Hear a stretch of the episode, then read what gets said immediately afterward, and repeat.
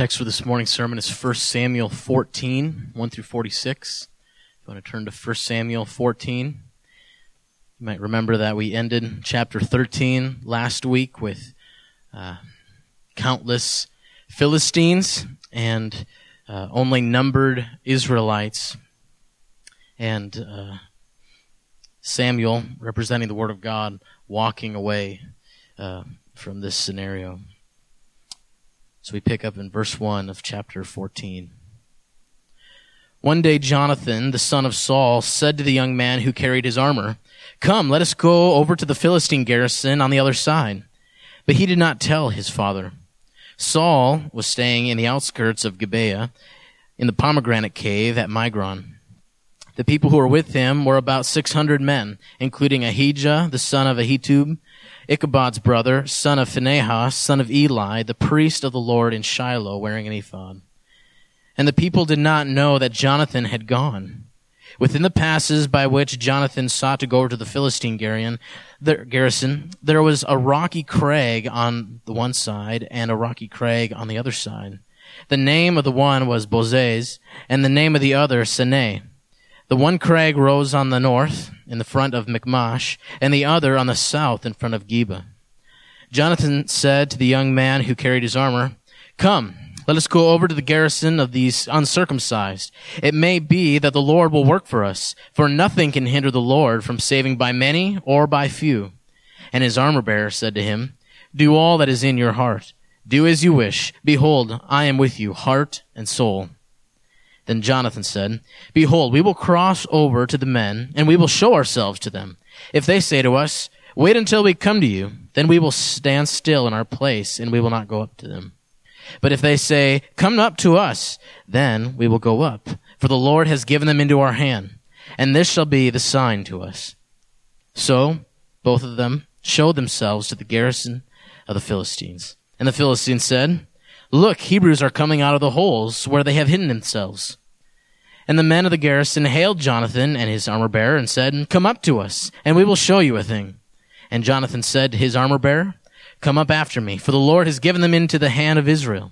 Then Jonathan climbed up on his hands and feet, and his armor bearer after him. And they fell before Jonathan, and his armor bearer killed them after him. And that first strike, which Jonathan and his armor bearer made, killed about twenty men within as if it were half a furrow's length in an acre of land. And there was a panic in the camp, in the field, and among the people. The garrison and even the raiders trembled. The earth quaked, and it became a very great panic. And the watchmen of Saul in Gibeah of Benjamin looked, and behold, the multitude were dispersing here and there. Then Saul said to the people who were with him, Count and see who is gone from us. And when they had counted, behold, Jonathan and his armor bearer were not there. So Saul said to Ahijah, Bring the ark of God here, for the ark of God went at that time with the people of Israel. Now, while Saul was talking to the priest, the tumult in the camp of the Philistines increased more and more. So Saul said to the priest, Withdraw your hand. Then Saul and all the people who were with him rallied and went into the battle. And behold, every Philistine's sword was against his fellow, and there was very great confusion. Now the Hebrews who had been with the Philistines before that time, and who had gone up with them into the camp, even they also turned to be with the Israelites, who were with Saul and Jonathan. Likewise, when all the men of Israel who had hidden themselves in the hill country of Ephraim heard that the Philistines were fleeing, they too followed hard after them in the battle. So the Lord saved Israel that day, and the battle passed beyond Beth Aven. And the men of Israel had been hard pressed that day. So Saul had laid on an oath, laid an oath on the people, saying, Cursed be the man who eats food until it is evening, and I am avenged on my enemies. So none of the people had tasted food. Now when all the people came to the forest, behold, there was honey on the ground. And when the people entered the forest, behold, the honey was dropping but no one put his hand to his mouth, for the people feared the oath. But Jonathan had not heard his father charge the people with the oath. So he put out the tip of his, of the staff that was in his hand and dipped it in the honeycomb and put his hand to his mouth and his eyes became bright. Then one of the people said, Your father strictly charged the people with an oath saying, Cursed be the man who eats food this day. and the people were faint. Then Jonathan said, My father has troubled the land. See how my eyes have become bright because I tasted a little of this honey. How much better if the people had eaten freely today of the spoil their enemies that they found. For now the defeat of the Philistines has not been great. They struck down the Philistines that day at Michmash to Ajalon, and the people were very faint. The people pounced on the spoil and took sheep and oxen and calves and slaughtered them on the ground, and the people ate them with the blood. Then they told Saul, Behold, the people are sinning against the Lord by eating with the blood. And he said, You have dealt treacherously. Roll a great stone to me here. And Saul said, Disperse yourselves among the people and say to them, Let every man bring his ox or his sheep and slaughter them here and eat. And do not sin against the Lord by eating with the blood. So every one of the people brought his ox with him that night, and they slaughtered them there. And Saul built an altar to the Lord. It was the first altar that he built to the Lord. Then Saul said, Let us go down after the Philistines by night and plunder them until morning, until the morning light. Let us not leave a man of them. And they said, Do whatever seems good to you.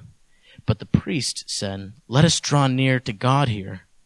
And Saul inquired of God, Shall I go down after the Philistines? Will you give them into the hand of Israel? But he did not answer him that day. And Saul said, Come here, all you leaders of the people, and know and see how this sin has arisen today. For the Lord lives who saves Israel. Though it be in Jonathan my son, he shall surely die. But there was not a man among all the people who answered him. Then he said to all Israel, You shall be on one side, and I and Jonathan my son will be on the other side. And the people said to Saul, Do what seems good to you. Therefore Saul said, O Lord God of Israel, why have you not answered your servant this day? If this guilt is in me or in Jonathan my son, O Lord, God of Israel, give Urim. But if this guilt is in your people, Israel, give Thummim. And Jonathan and Saul were taken, but the people escaped. Then Saul said, Cast the lot between me and my son Jonathan. And Jonathan was taken.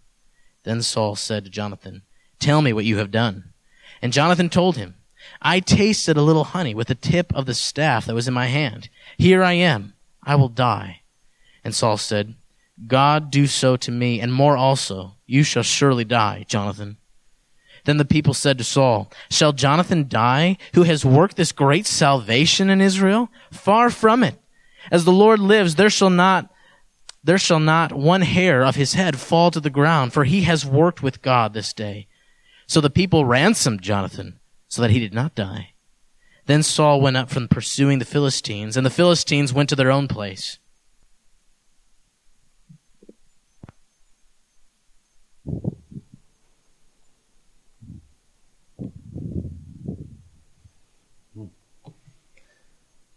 We're making uh, Scott earn his paycheck this Sunday. Let's go to Lord in prayer. Uh, Father, I pray that uh, through your word you'll create faith in our hearts, uh, greater faith than that from which we came in here with. Father, if there's someone here that has never trusted you as their Savior, that they may see what you're like and see the glory of Christ even in this story. Lord, I pray that uh, your Holy Spirit would help me and that your word would strengthen us. In Jesus' name, amen.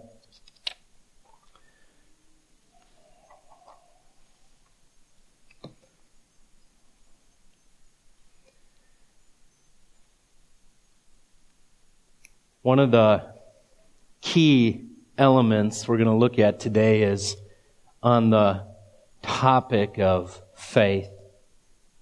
Faith is a word that we hear often. It's a common word in our culture. After a football game, a quarterback will be uh, interviewed about the game. And if he threw a touchdown pass in the corner of the end zone, he, may, he might say something like, Well, I had faith in my receiver.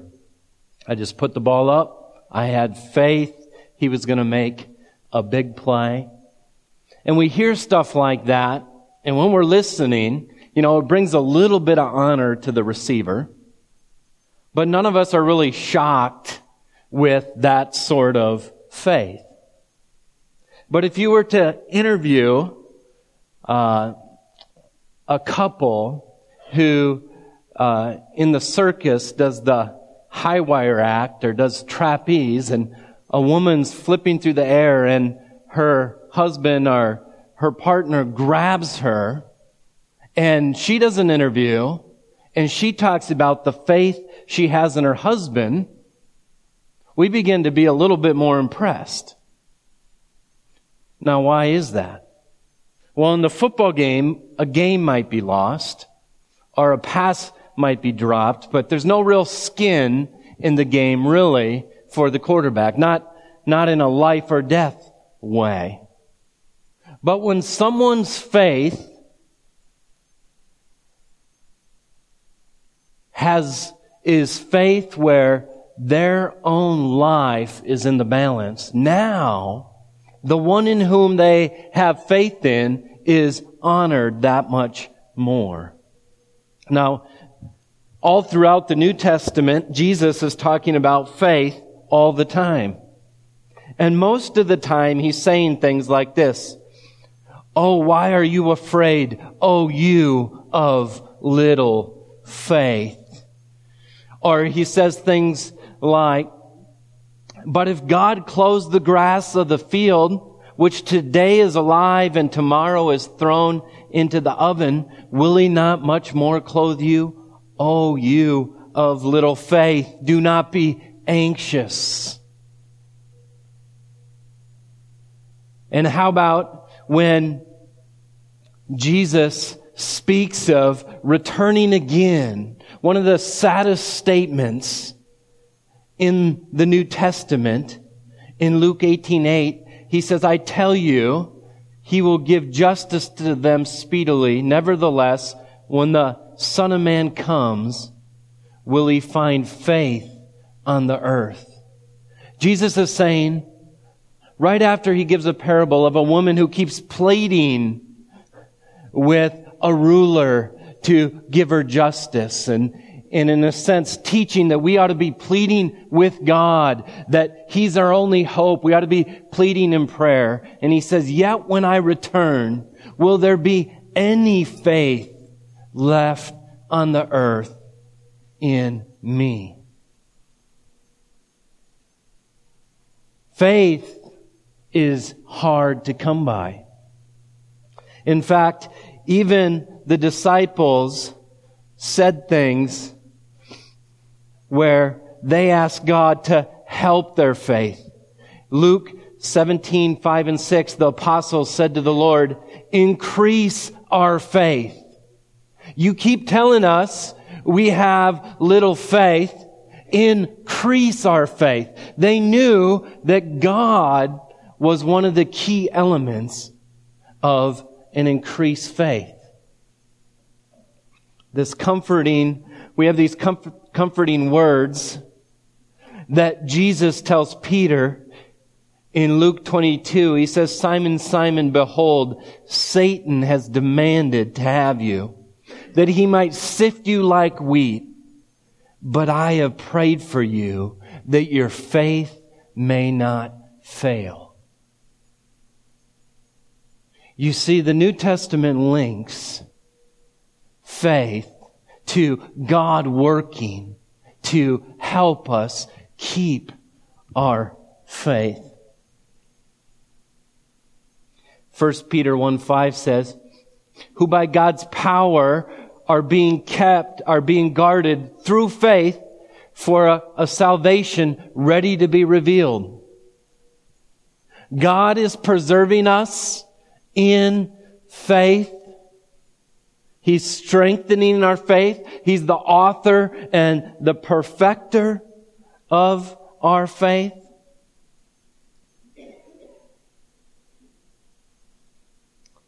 And the key to faith in the New Testament is not so much the faith that resides in a person, but that supernatural created faith in a heart that trusts in God.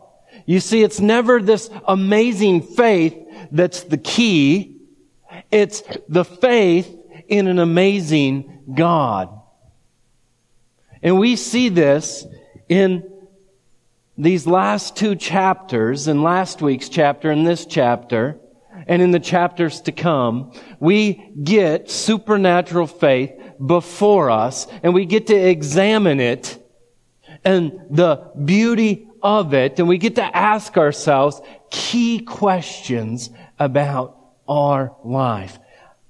I don't know what type of burdens you walked in here with this morning. I don't know how you would describe your faith. Whether it's a faith to brag about, whether you already know Jesus would say, Oh, you of little faith. But my prayer is that God's word will strengthen you this morning because faith comes by hearing and that comes from the word of God. And that's why I love studying the word of God and preaching the word of God because I know you all are like me, constantly needing our faith to be strengthened. Let's just quickly recap what we went through last week because it is the context of, uh, of our story. So we can pop up the map here.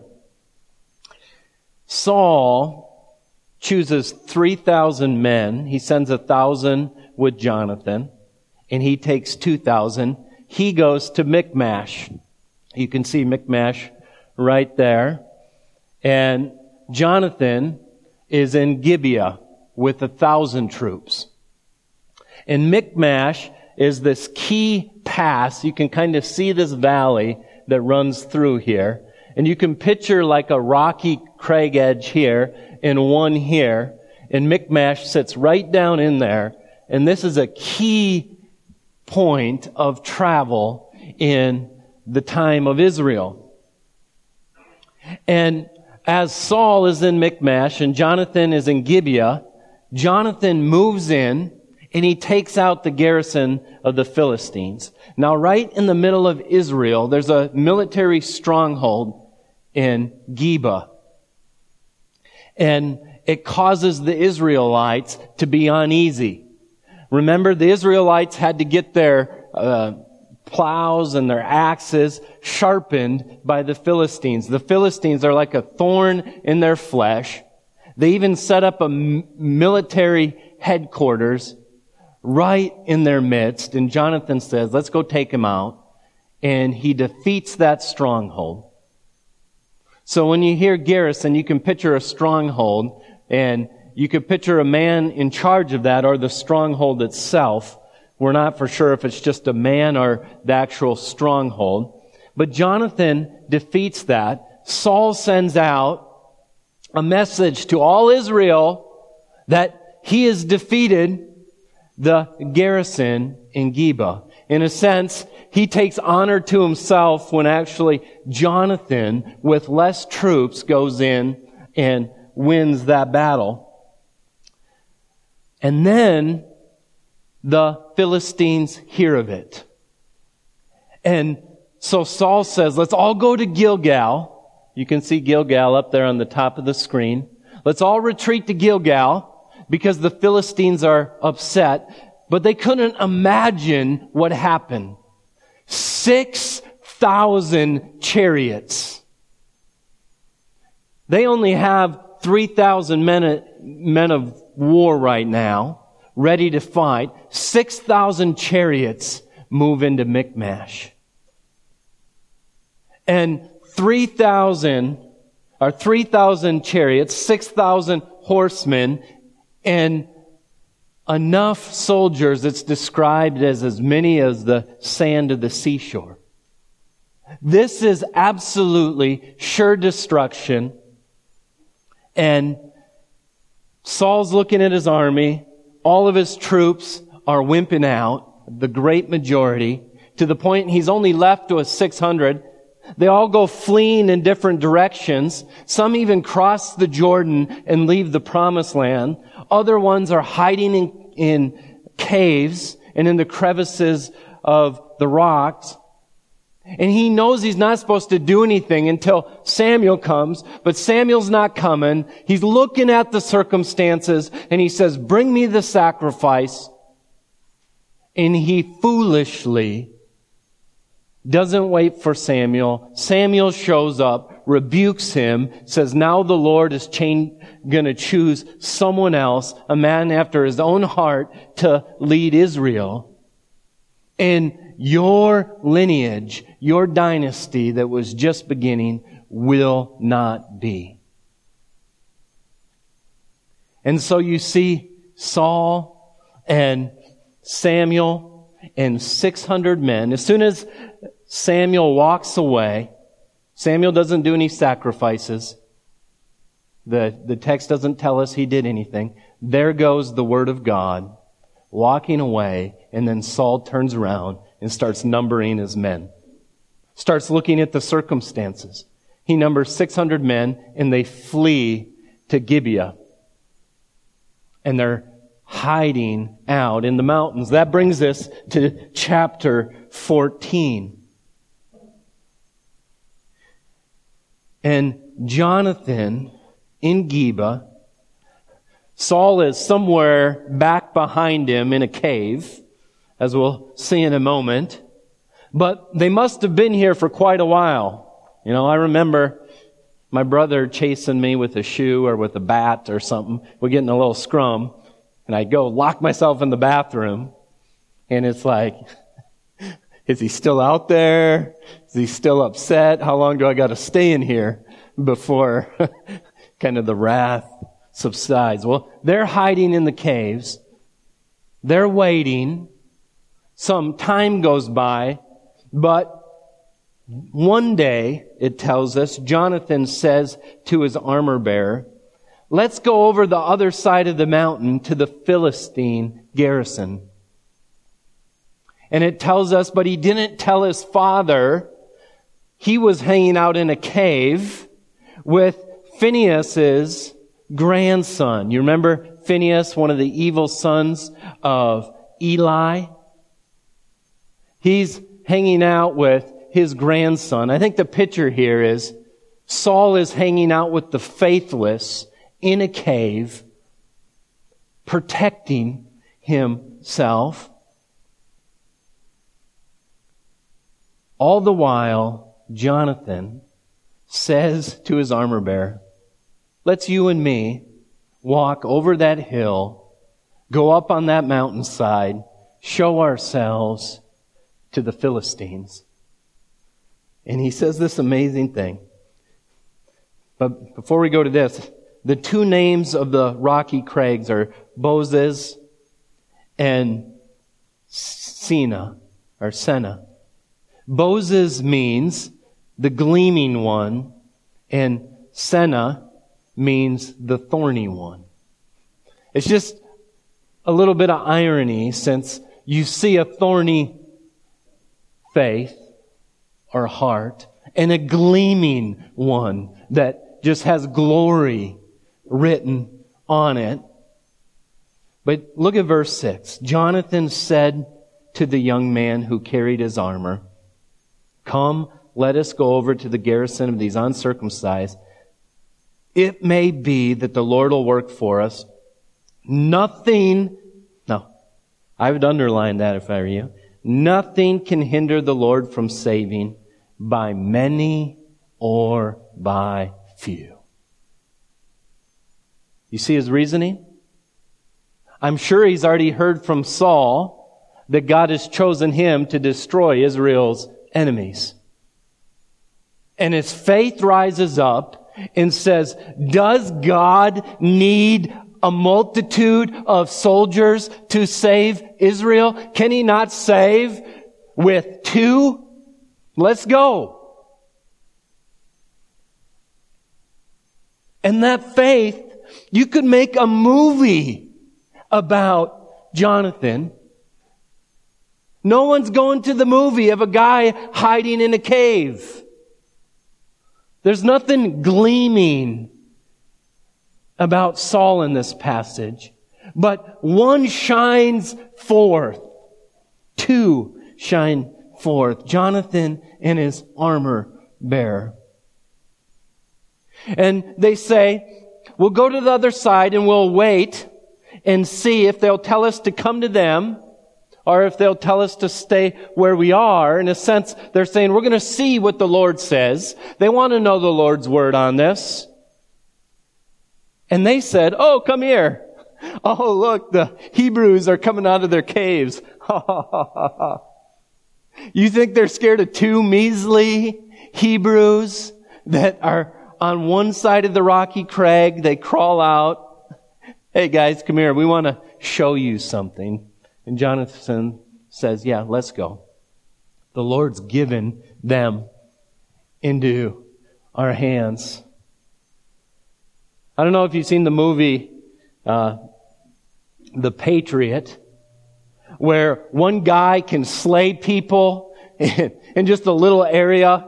You know, they, he's like the ghost with his hatchet and he can just kill people everywhere. Well, unlike that, which was highlighting the skill of Mel Gibson in that movie. This is highlighting how the Lord saves because Jonathan goes over. They all, 20 men fall before him. They slay him with the sword. Remember, there's only two swords in Israel, we find out in, in uh, chapter 13. Saul has one, and Jonathan has one. And he goes, and within a small area, 20 men lie dead.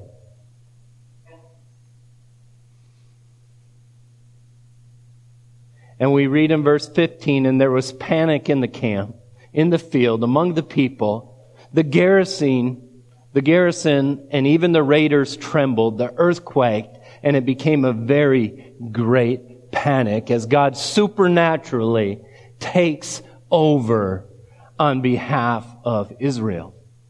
Now, I've split this passage into three sections you can see in your notes.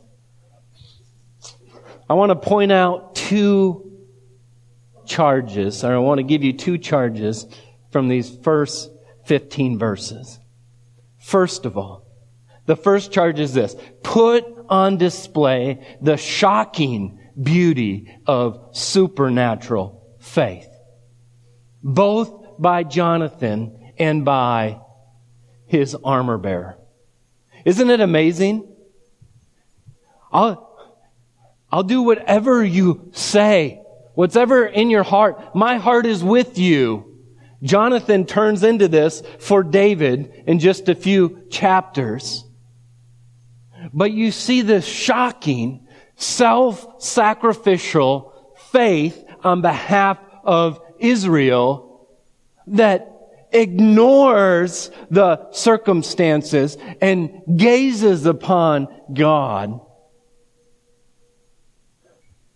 And it displays not so much Jonathan's faith, because we know no one could do that unless God is working this sort of faith. And the faith highlights the God in which he believes in. It's a self-sacrificial picture of two men taking on the enemies for the people, which obviously is a small picture pointing forward to Christ.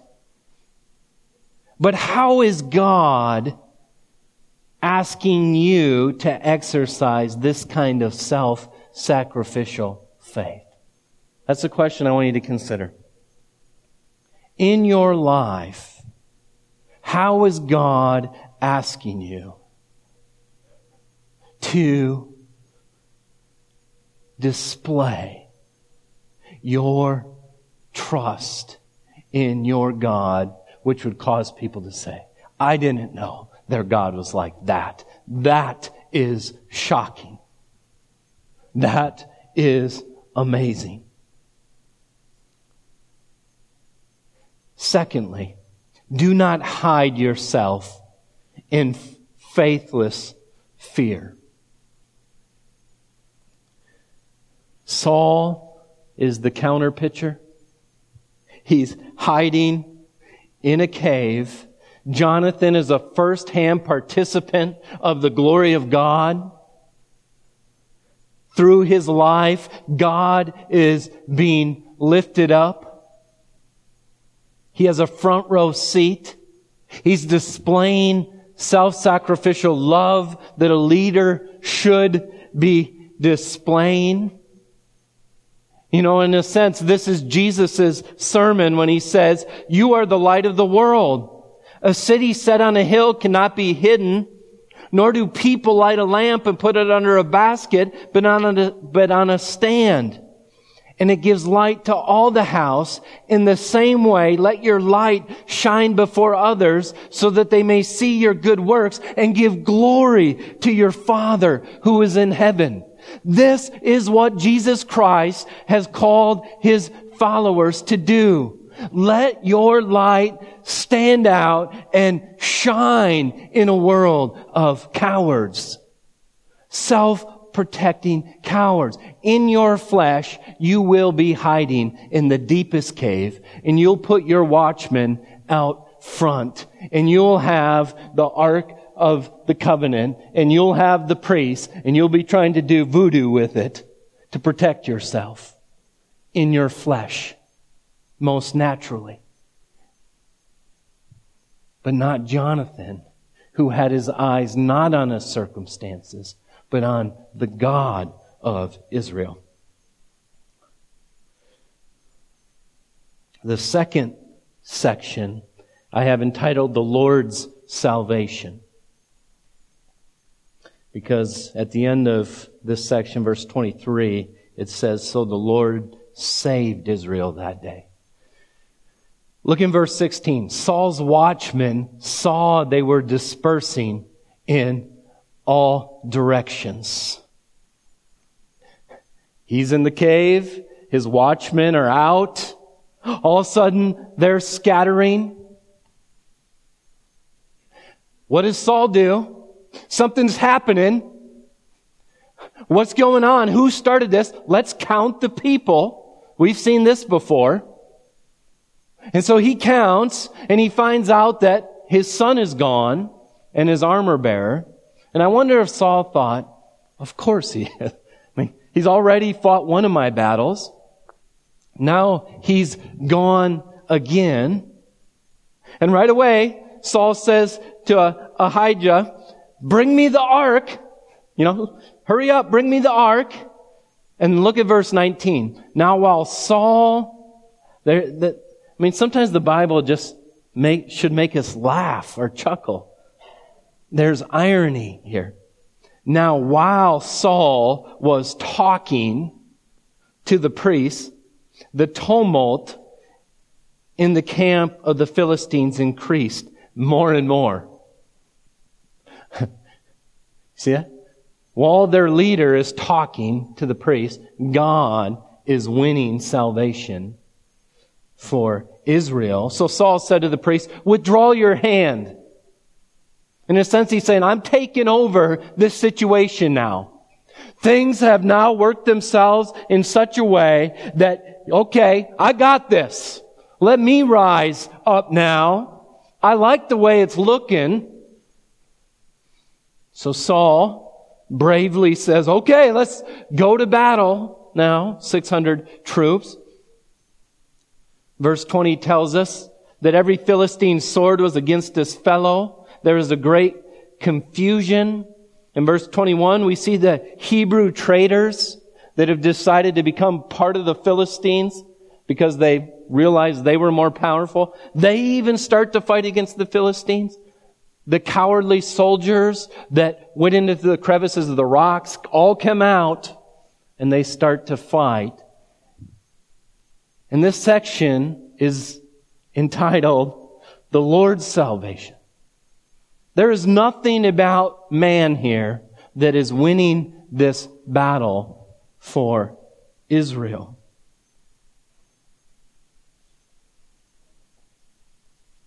So, what can we learn here? First, walk by faith and not by sight. We can be like Saul, who is in a cave with his watchman, having to assess the situation and see if it's safe.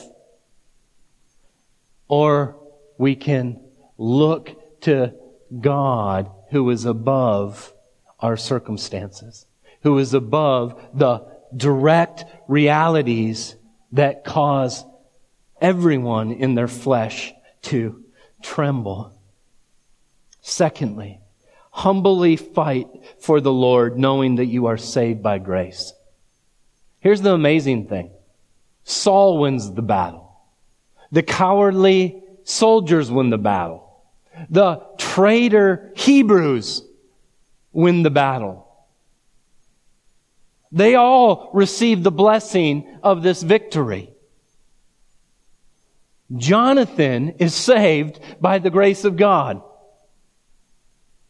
So we fight for the Lord not as arrogant people, confident in our flesh, but confident in the God who shows us so much grace, he gives us his son.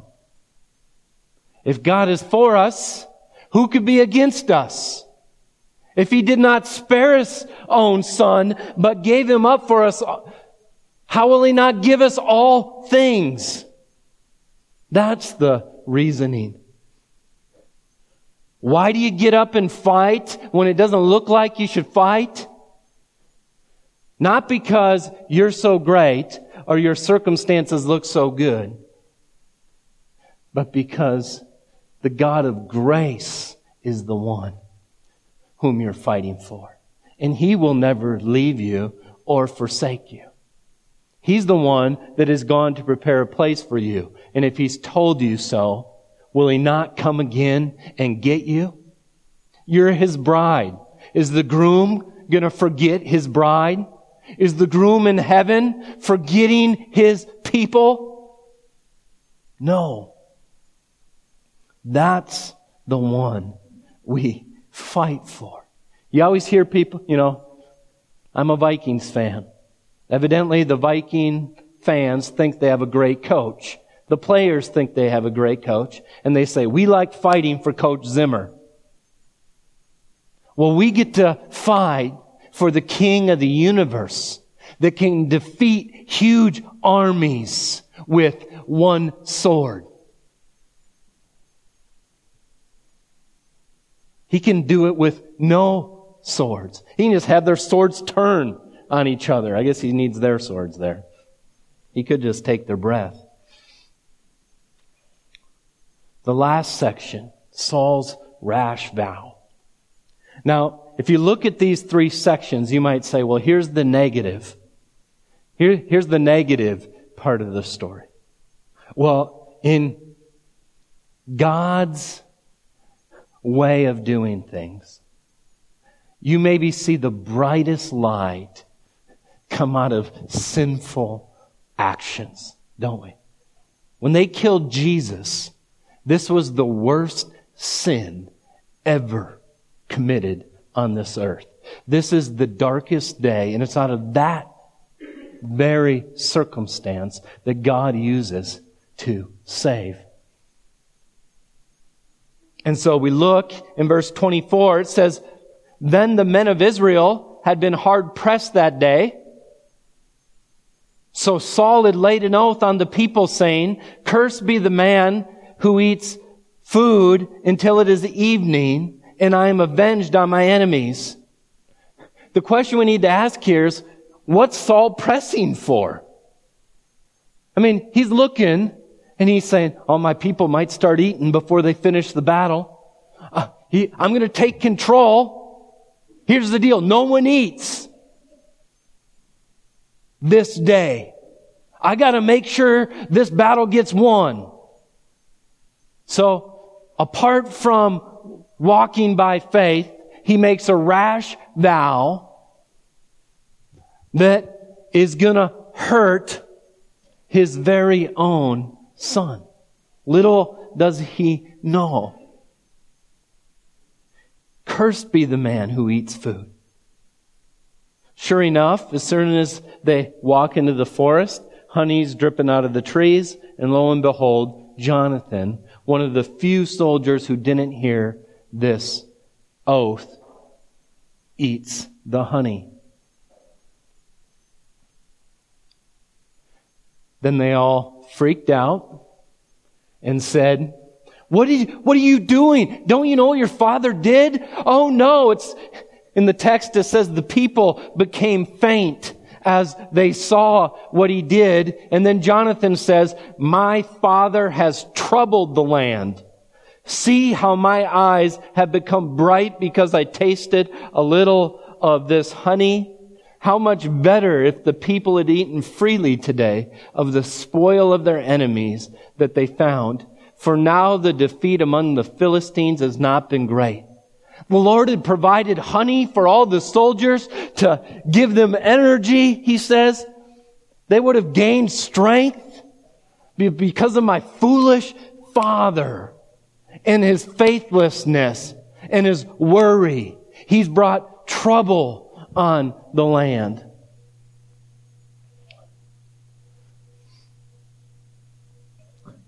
And it goes on to say that they struck the Israelites from Michmash to Ahalon or Ajalon, I don't know. I'll go with how Scott said it.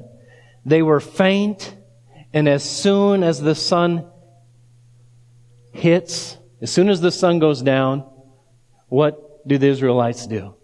They pounce on the spoil. I mean, they're grabbing animals and they're slaughtering them right there on the ground. They're not taking into consideration how they're supposed to drain the blood properly out of the animals. They're starving, partly because of a rash vow and so man in his flesh, I mean, I can relate to this. I mean, I'll go hunting all day, myself and three of my buddies, and you can ask Laura, when we walk through the door, we're like pouncing on any food in sight. You're hungry. I can imagine being at battle. And this is what we do in our flesh. We instantly have to feed ourselves with physical food, even though often we struggle to feed ourselves with trusting in God and spiritual food, eating down God's word. And so the people begin to sin. Saul says, stop this, tell them to stop. If they want to sacrifice, tell them to bring their sacrifices here. Let's do this right. Let's not sin. See, this is the irony of Saul. He gets some things kind of right but they're kind of just the religious part of it, and he misses the heart faith part of it. And then we read that Saul built this first altar, and then he says, let's go plunder the Philistines by night. And they say, whatever seems good to you, but the priest said, let us draw near to God. Are you, don't you think we should ask God if we're supposed to go plunder them? And so, he separated Israel from himself and asked God, and God doesn't answer him, and he says there must be some sin in Israel. He puts himself and Jonathan on this side, he puts Israel over here, and he casts lots with Urim and Thummim, and he finds out the lot is cast for him and Jonathan. So now the sin is re- residing in them. This is how he's interpreting it. And then he casts lots between the two of them, and then he says to Jonathan, as it falls to Jonathan, What have you done? And he tells them that he ate honey. And then Jonathan says this at the end of verse 33 Here I am. I will die. Even though you're a fool, Dad, in your sin, I'll die if it brings help to Israel. And Saul said, God do so to me and more also, you shall surely die, Jonathan. Then the people said to Saul, shall Jonathan die, who has worked this great salvation in Israel? Far from it. As the Lord lives, there shall be not one hair of his head to fall to the ground, for he has worked with God this day. So the people ransomed Jonathan so that he did not die. Then Saul went up from pursuing the Philistines, and the Philistines went to their own place. Now there is rich pointing to Christ in these verses. But the first thing I want to point out here is consider the collateral damage of not living by faith. You look at Saul's rash vow. You look at all the people uh, affected. Sometimes we think our sin only hurts us. Our sin never only hurts us.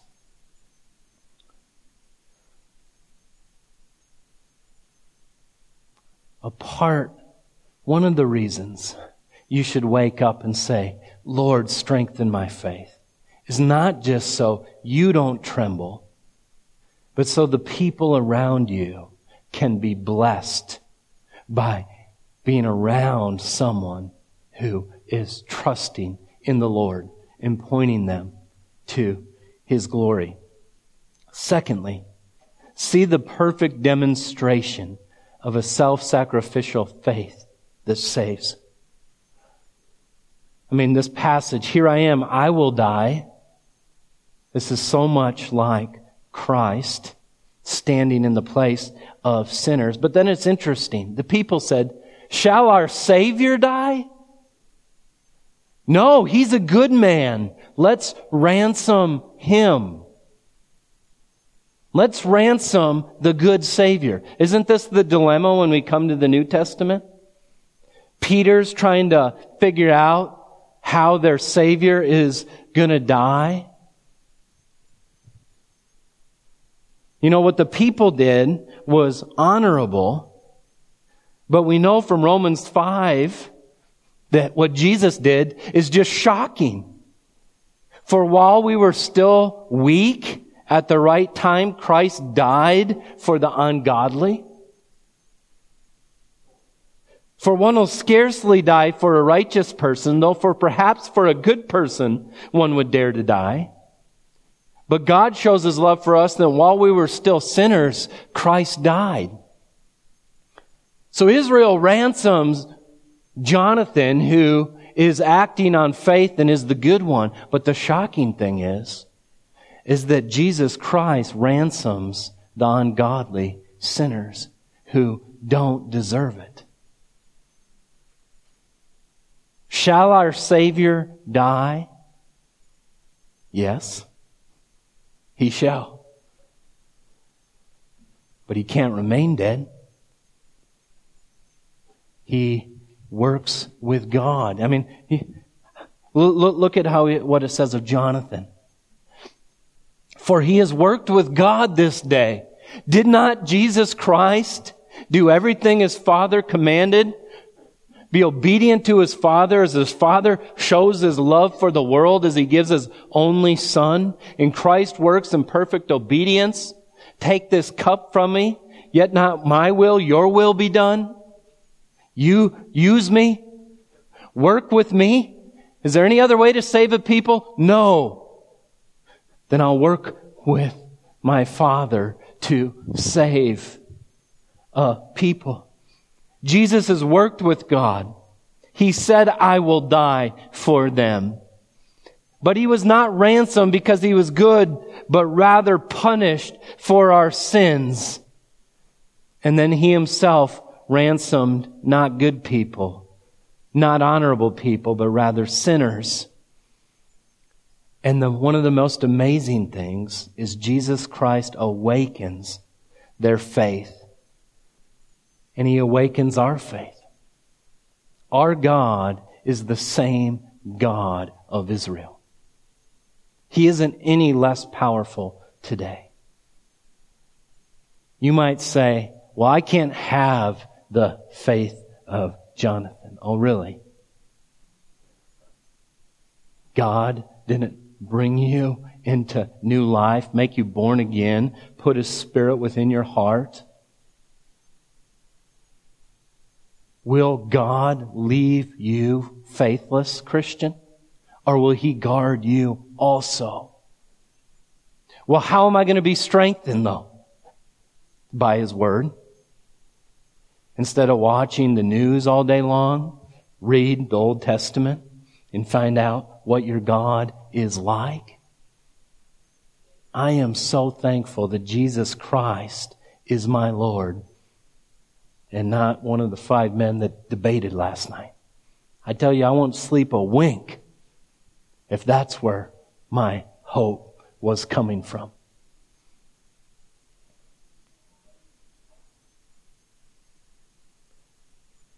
So the final charge, the main message of the sermon is this.